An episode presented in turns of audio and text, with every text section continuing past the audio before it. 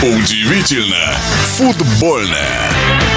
Если есть в мире самый сказочный футбольный чемпионат, то это точно РПЛ. Все здесь как в дремучем лесу. И назначение на пост главного тренера «Локомотива» московского оказалось удивительным событием. В нашем эфире футбольный эксперт Александр Ухов. Буквально недели не пробыл легенда московского «Локомотива» Лоськов на посту ИО главного тренера. Его сменил Маркус Гиздоль. Как мы и предполагали, Рангник и Цорн будут искать на пост главного в Локо немецкого тренера. Назывались разные фамилии, сейчас перечислять не будем, и в итоге пост рулевого Лока занял Маркус Гиздоль.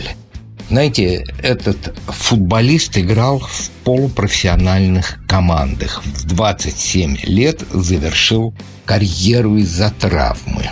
Затем закончил тренерскую школу и работал в не самых сильных клубах. Но однажды ему очень повезло. Он стал ассистентом рангника в Шальке 04.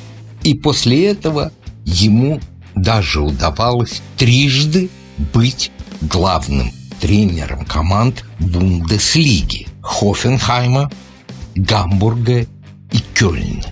Все эти три клуба он возглавлял в самое непростое время для этих команд. Им грозил вылет.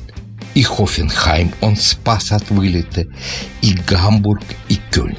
Но следующий сезон этот тренер, прямо скажем, проводил со своими командами не очень удачно и трижды освобождался от должности главного. Его высшее достижение в Бундеслиге – это восьмое место. А вот показатели команд, которые он возглавлял, просто, прямо скажем, неудовлетворительные. В 250 играх в немецкой Бундеслиге у него 85 побед, 65 ничьих и 100 поражений. Его команды набрали в сумме меньше 33%. Но почему именно он стал тренером «Локомотива»? А он друг рангника. Не просто друг, а личный друг.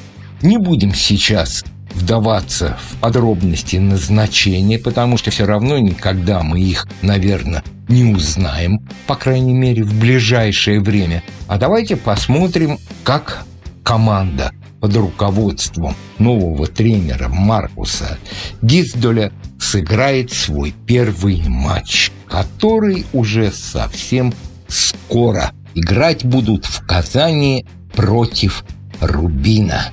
Посмотрим, увидим, оценим. В нашем эфире был первый вице-президент Федерации спортивных журналистов России Александр Ухов. Удивительно футбольное.